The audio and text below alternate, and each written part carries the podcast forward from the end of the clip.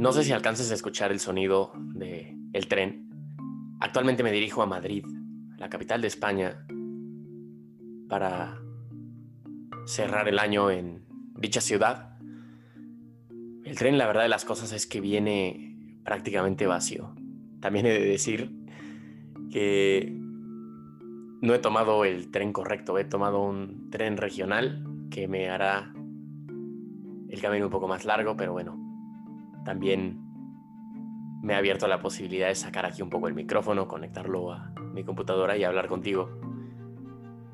Como ya te platico, voy a Madrid y ya te hablaré de Madrid. Algunas de las muchísimas historias que se viven en una ciudad tan cosmopolita como pocas.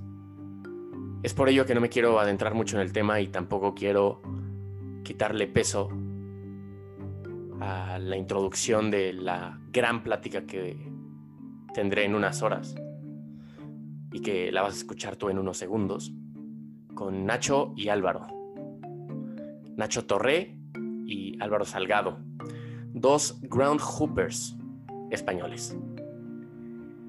Insisto, eh, no te quiero detallar mucho más que eso, pero no sé si tú, que eres fanático al fútbol y que te gusta viajar, ¿Has soñado alguna vez con visitar muchísimos estadios, con conocer muchísimas ciudades?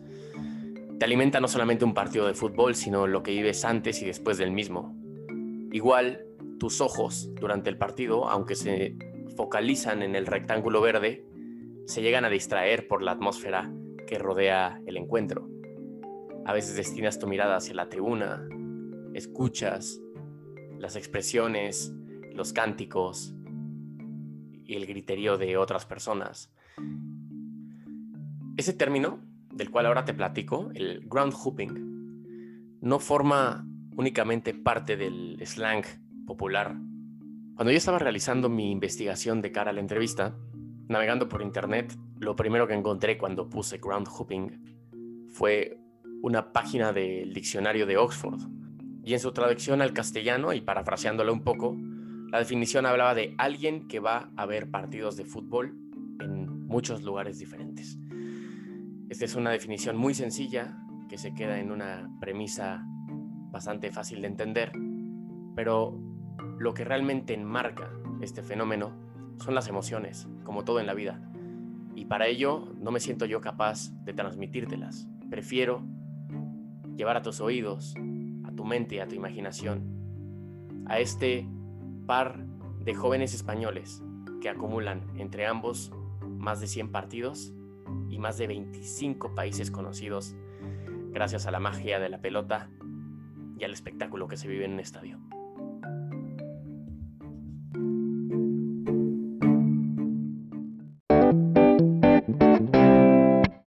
¿Qué tal amigos? Ahora estamos con Nacho Torné, quien es eh, de Barcelona, y Álvaro Salgado de Cáceres. Mucho gusto, muchas gracias por, acompañarnos en este episodio de Balón al Hombro para platicar un poquito acerca de este concepto y esta actividad que es el ground hooper y cómo ha venido tomando fuerza ahora en España, ¿no? Proveniente de los países del centro de Europa quizás, ¿no? Holanda, eh, Alemania. Empiezo contigo, Nacho, muchas gracias por acompañarnos, ¿cómo estás? Muy bien, muchas gracias a ti por contar conmigo, por haber pensado en que podría ser excelente contar nuestra historia de los campos y nada, encantados de estar aquí contigo. Por el otro lado, Álvaro, desde Cáceres, Álvaro Salgado también, que se dedica a conquistar campos, eh, a introducirse a cualquier tipo de, partido que, que, así se lo permita, al igual que Nacho. Álvaro, ¿cómo estás? Muy bien, muchas gracias y también te doy las gracias por invitarme, más que nada porque yo soy nuevo en esto, en verdad. O sea, yo conocí este término por, el propio Nacho. Entonces, te agradezco mucho que, esté, que me hayas invitado. El gusto es nuestro y empecemos entonces, bueno, con el propio Nacho.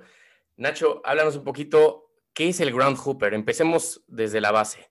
Bueno, eh, básicamente es aquel que anda saltando de campo en campo. Entonces es algo tan básico como un coleccionista de, estadios, ¿no? Alguien que, que tiene una bucket list y, va tachando o, intenta asistir a, los, a tantos partidos como, como pueda, porque básicamente es asistir a partidos, ¿no? Es como se contabiliza, digamos, si existiese una, una liga de Ground Hoopers, se contabiliza el haber asistido a un juego. Pero, pero bueno, eh, hay gente que se lo toma muy, muy, muy en serio y yo soy de la vertiente de, disfrutar un poco de, la experiencia y sobre todo de empaparme de todo aquello que rodea un partido de fútbol, ya sea la experiencia del pre-match hasta del destino en sí mismo, ¿no? que a mí es lo que me llama la atención y lo que me interesa. Por eso es el, racionamiento básico para, viajar, para conocer. Y adentrándonos en esta parte de conceptualización, cuando hablamos de ground hooper o de ground hooping, hay una premisa fundamental, ¿no, Álvaro? la necesidad de ver la pelota en juego. Si vas afuera de un campo y te tomas una fotografía, es el término de ground spotting. No sé si si vamos construyendo hacia el mismo camino.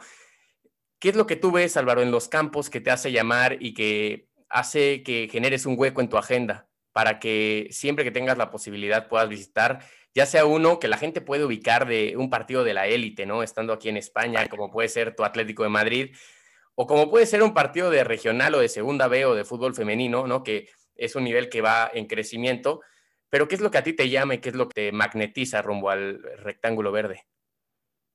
Pues eh, efectivamente, como has dicho, eh, la diferencia entre ground hopping y ground spotting es eh, que tiene que estar el en juego para que sea ground hopping, se considere ground hopping. Y bueno, al fin y al cabo, en verdad van ligados, porque yo por lo menos practico las dos cosas. O sea, si no tengo la oportunidad de ver un campo, o sea, un partido, un partido en juego, me gusta también ir a ver el estadio. Y respecto a lo que me comentas de qué es lo que me llama a mí, yo es que soy de esas personas que mm, me lo paso bien hasta viendo a, niños jugar en el parque, ¿sabes?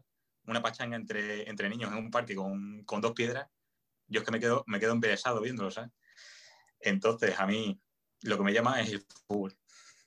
Eh, eh, lo definiría con esa palabra, el fútbol. Influye en otras cosas como lo que decíamos de la, del pre-match, eh, la ciudad, pues obviamente sí me gusta también viajar y, eso, conocer la ciudad, eh, ver la relación social, política de la ciudad con, ese, con el fútbol, con el estadio, etcétera. Y la experiencia, me imagino, para gente como ustedes después, cuando por necesidad y al final en todo el cúmulo de partidos que tenemos semana a semana, cuando por necesidad tienen que ver un partido desde casa, imagino que les sabe a poco, ¿no? Cuando están viendo un gran partido y lo están están siguiendo la retransmisión, no es lo mismo, porque todo esto que envuelve el partido, no en los 90 minutos, sino eh, en el previo y en el post, es eh, una situación que, que termina por originar un fenómeno como este, Nacho, y que te ha llevado hasta 2019 a 18 países y a 80 partidos distintos entre 2000 y noviembre de 2019. ¿Por dónde va la cifra ahora en un año después de haber tenido pues un ligero problemita llamado COVID-19? Bueno, la verdad que no se ha avanzado demasiado. Prometía mucho el inicio de temporada, pero aún no acabo de asimilar que la temporada pasada terminó y que estamos en otra, ¿no? Para mí es como que está en, es un punto y aparte, pero que parece un punto y seguido. Eh, bien, yo siempre remarco que yo no es que tenga o el, no es que mis cifras sean escandalosas, simplemente hay gente que me triplica o cuadriplica el número de, estadios y países vistos. Es lo que te comentaba antes de que igualmente yo si voy un fin de semana con tres días a un destino, yo tengo un objetivo de ver un partido, ¿no? Y hay gente que se mueve esos tres días para ver tres, cuatro partidos inclusive. Eh, yo no tengo ese afán de, tanto de acumular, sino simplemente de disfrutar, porque al fin y al cabo viajar tiene un coste de, tiempo y de dinero y, bueno, yo soy una persona que aprecia mucho el, conocer, el experimentar y el, disfrutar de un sitio que para mí es, em, es fuera de, mi rutina. Entonces, bueno, yo remarcaría eso en especial. Y en cuanto a ver fútbol en casa, a mí es que me cuesta mucho ver el fútbol sentado. Em, yo hasta en casa veo el fútbol de pie. Em, me cuesta un montón, no, no, no, no me gusta, no me gusta. Me he acostumbrado igual a verlo siempre de pie y, y si lo veo en casa de algún amigo o así, yo sé que ellos están en el sofá o en chile y yo me pongo atrás, pero no sé, una, una, manía me cuesta mucho sentado y ahora sin público ya es, es, es horrible. Hace poco leí un, un artículo, eh, mea culpa, no recuerdo la fuente, donde era justamente eh, que tenía que ver con turismo deportivo, ¿no? Y donde platicaba una persona cómo organizaba sus viajes con base en eventos deportivos. Y creo que las tres personas que estamos aquí, desde luego yo en mucho menor medida que ustedes, lo hemos, estado en esa posición. Y cuando todo mundo creemos que tenemos un círculo de amigos, porque así lo es, y así ellos destinan parte de su tiempo los fines de semana, que gustan de ver fútbol, uno muchas veces, y les pregunto, en, en este buscar acomodar lugar, acomodar las fechas y horas para ir a partidos del fútbol, se queda solo, ¿no? Es difícil que nos sigan el ritmo, sobre todo ustedes, insisto. Yo, dentro de mi círculo cercano, pues la verdad es que no hay nadie que esté tan loco como yo. Entonces, es verdad que siempre que he hecho algún viaje para hacer ground hopping, me he tenido que adaptar yo a ellos, a mis amigos o a mi familia, antes que ellos a mí por ponerte algún ejemplo, eh, hace un año, el verano pasado, estuve en Rotterdam y aproveché que estaba en Rotterdam para buscarme si jugaba o bien el Feyenoord o bien el, el Sparta y vi que jugaba el Sparta. Entonces, yo verdad es que he hecho muchos viajes eh, por cuenta propia, pero luego siempre han sido dentro de España, dentro de mi comunidad, ha sido, o sea, no he salido a otro país yo solo. Sí, yo parto de la base que a mí me gusta viajar solo. A mí ya viajar con otra persona creo no mal acostumbrado, tampoco diría un individualismo, ¿no? Pero sí que es verdad que cuando uno viaja pues tiene unas ciertas preferencias o pues tiene una, no sé, em, em, unos intereses que igual no concuerdan con los de la otra persona y, y bueno, siempre hay que renunciar a algo en el caso de viajar con, con alguien. Pero bueno, eh, yo de hecho he transformado esta actividad, este hobby de ground hooping en, un trabajo, sí que, bueno, sí que me toca viajar solo en la mayoría de veces.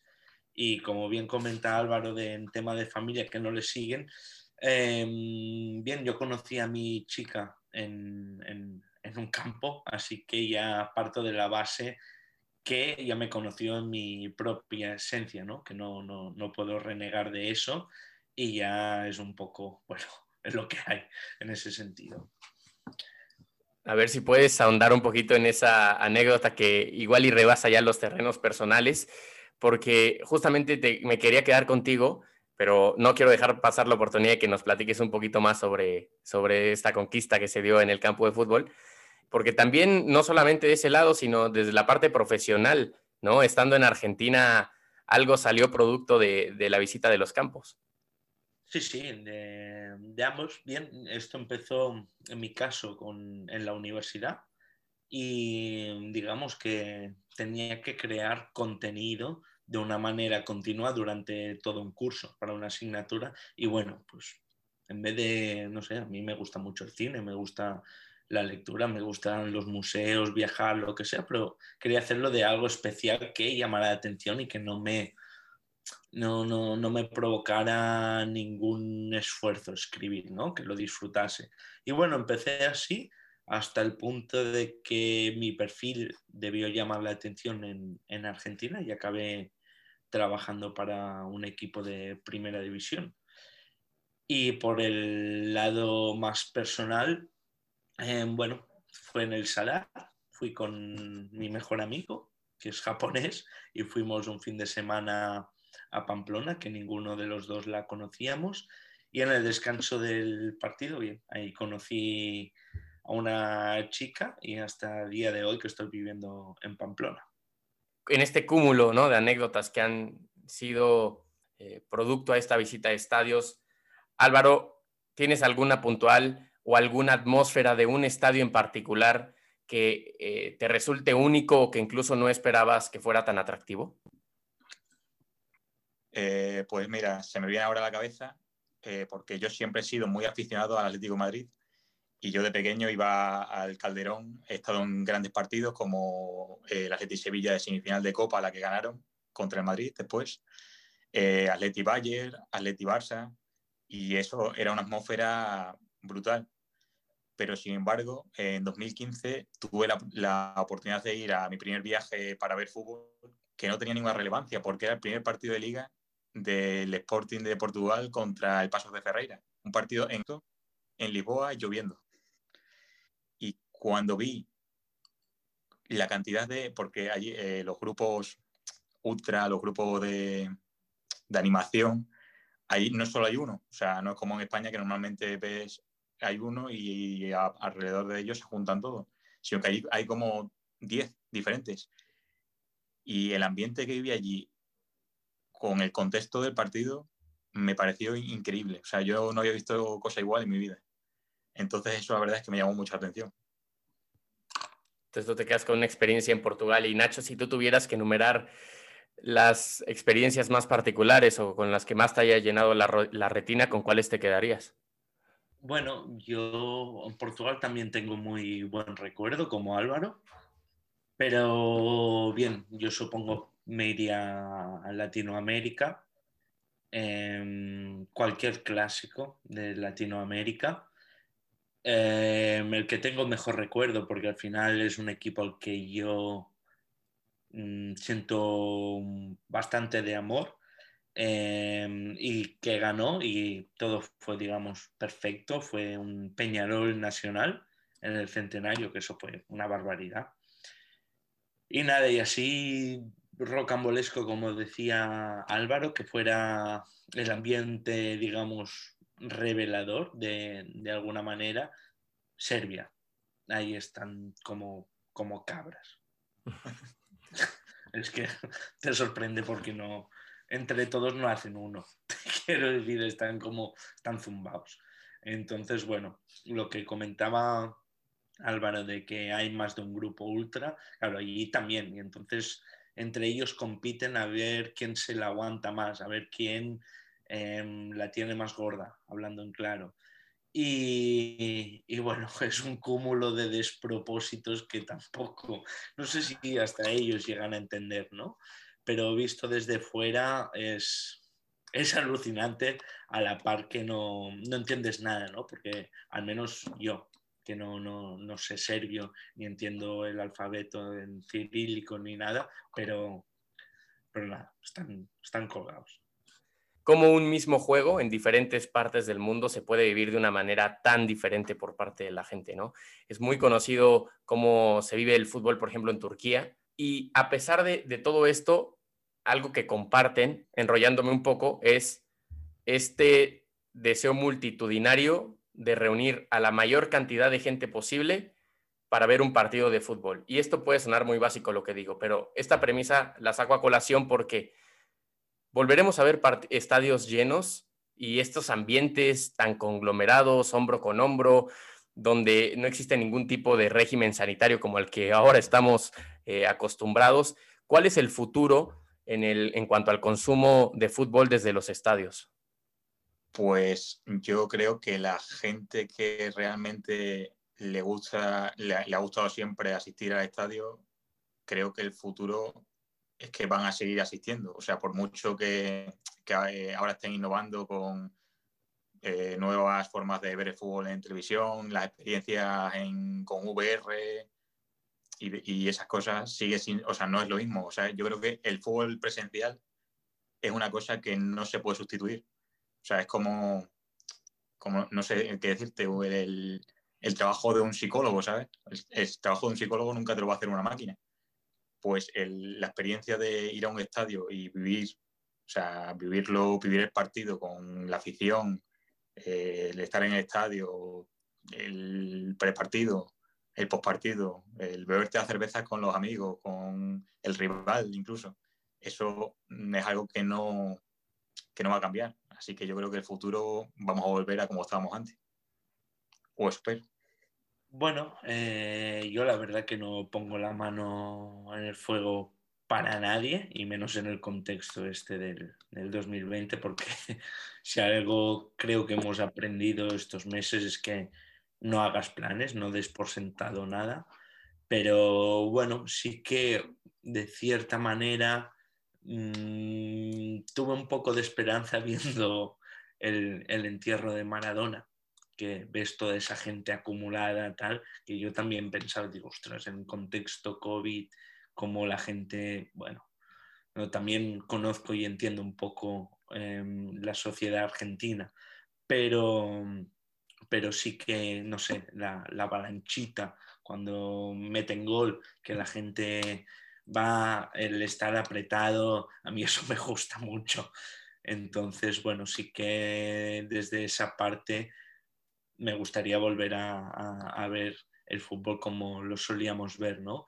Que es una manera distinta de cómo mi padre hubiese visto el fútbol en su, en su tiempo, ¿no? Pero, pero bueno, Dios dirá, no tengo ni idea, la verdad.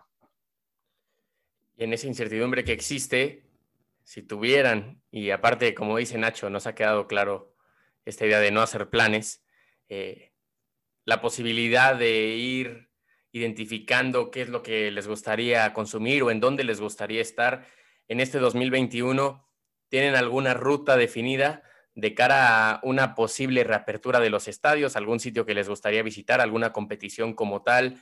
¿Algún plan ya de por medio? Pues mira, yo antes de la pandemia tenía ya tres viajes programados. El primero de ellos era a ver el partido entre, entre las leyendas del Real Madrid y, y del Porto, que iba a ser el propio marzo, o sea, dos semanas antes de que nos confinasen, yo tenía entradas para ese partido. Y la verdad es que me, me, afectó bastante, me jodió. Después también tenía entradas ya para, para un Atlético Madrid Real Sociedad, que era de final de liga. Y lo peor de todo es que tenía entradas para la Eurocopa, para el tercer partido de España, de fase de grupo. A partir de ahí, pues tenía otros planes también programados y tal, pero bueno, eh, eso ya se ha olvidado. Y cuando pase esto, la verdad es que me gustaría, hay dos viajes que tengo en mente. Bueno, que lo haría en un mismo viaje, en este caso, que sería ir a Anfield. Anfield es algo que tengo ahí yo muy, muy marcado. Y también me encantaría ir a, a Escocia a visitar Ibrox y el Celtic Park, ambos.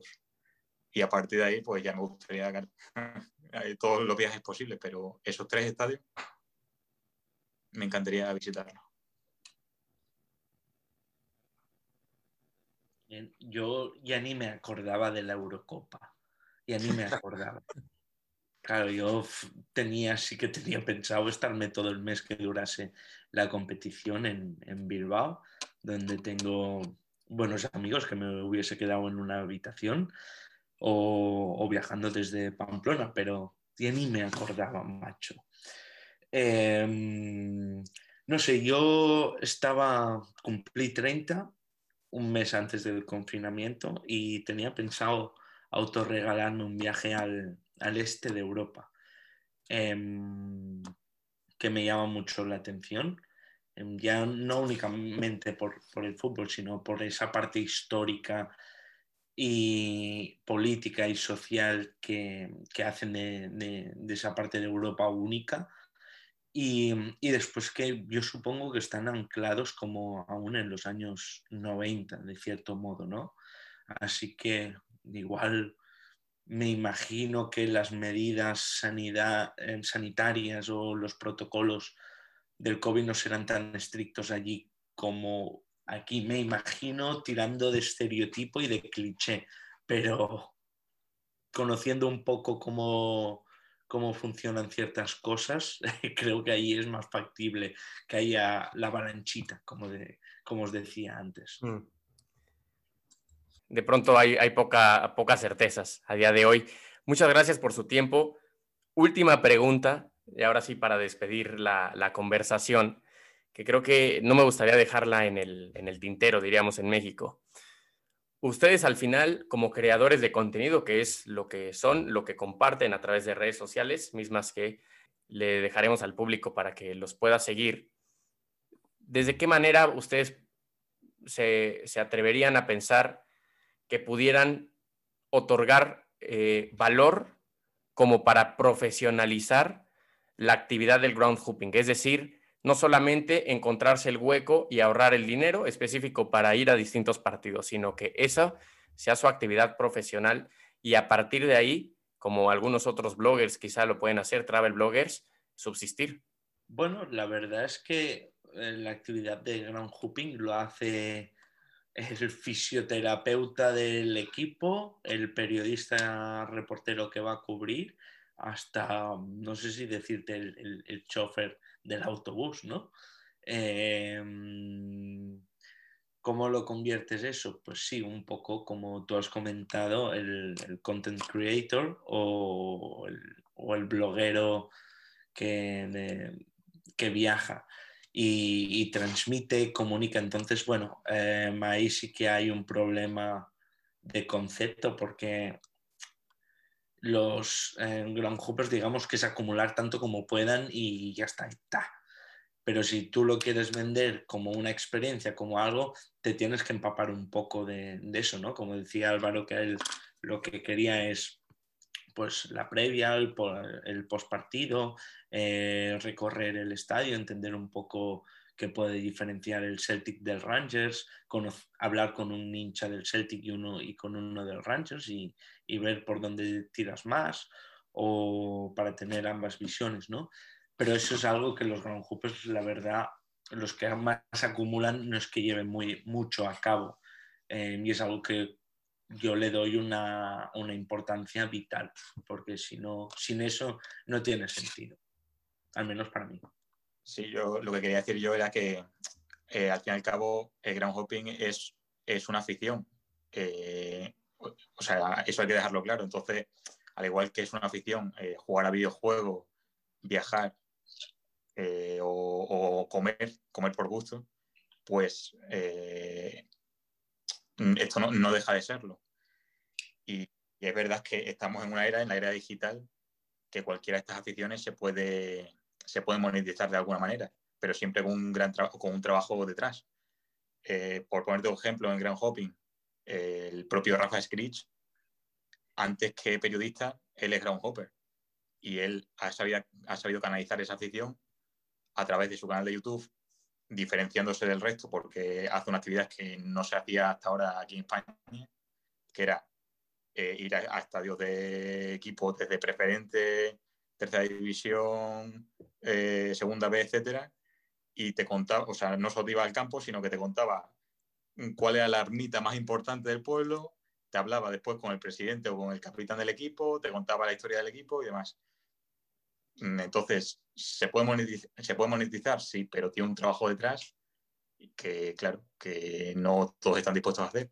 Yo, por ejemplo, el subir contenido lo hago por afición. Yo no pienso que nunca me vaya a reportar nada más, allá que conocer a otra gente que lo practique, pero eso mismo. De acuerdo, pues muchísimas gracias Álvaro Nacho por su tiempo y estoy seguro que nos volveremos a emocionar, volveremos a vibrar y no desde la distancia, sino compartiendo, ¿por qué no? Los tres en algún estadio, en algún partido de fútbol. Nacho, te esperamos en Valencia, eh, seguro que lo conoces bien y, y ahí cuando quieras nos reencontramos. Esto ha sido Balón al Hombro. Muchas gracias por acompañarnos. Hasta la próxima.